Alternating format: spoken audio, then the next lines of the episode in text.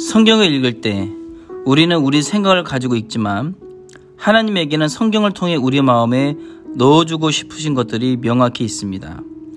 만약에 우리의 생각과 하나님의 생각이 일치하면 그때 성령이 우리 속에 살아 역사하십니다.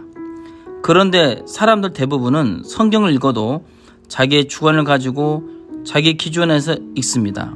따라서 하나님의 생각과 자기의 생각이 일치하지 못한 상태에서 말씀을 읽다가 끝냅니다. 그럴 때 그 말씀은 우리에게 능력을 줄 수 없습니다. 창세기를 읽어보면 정말 신기한 것은 하나님께서 빛이 있으라 하시니까 빛이 있었고 그 빛이 어둠을 이겼습니다. 하나님 말씀 한마디가 모든 어둠을 몰아낸 것입니다.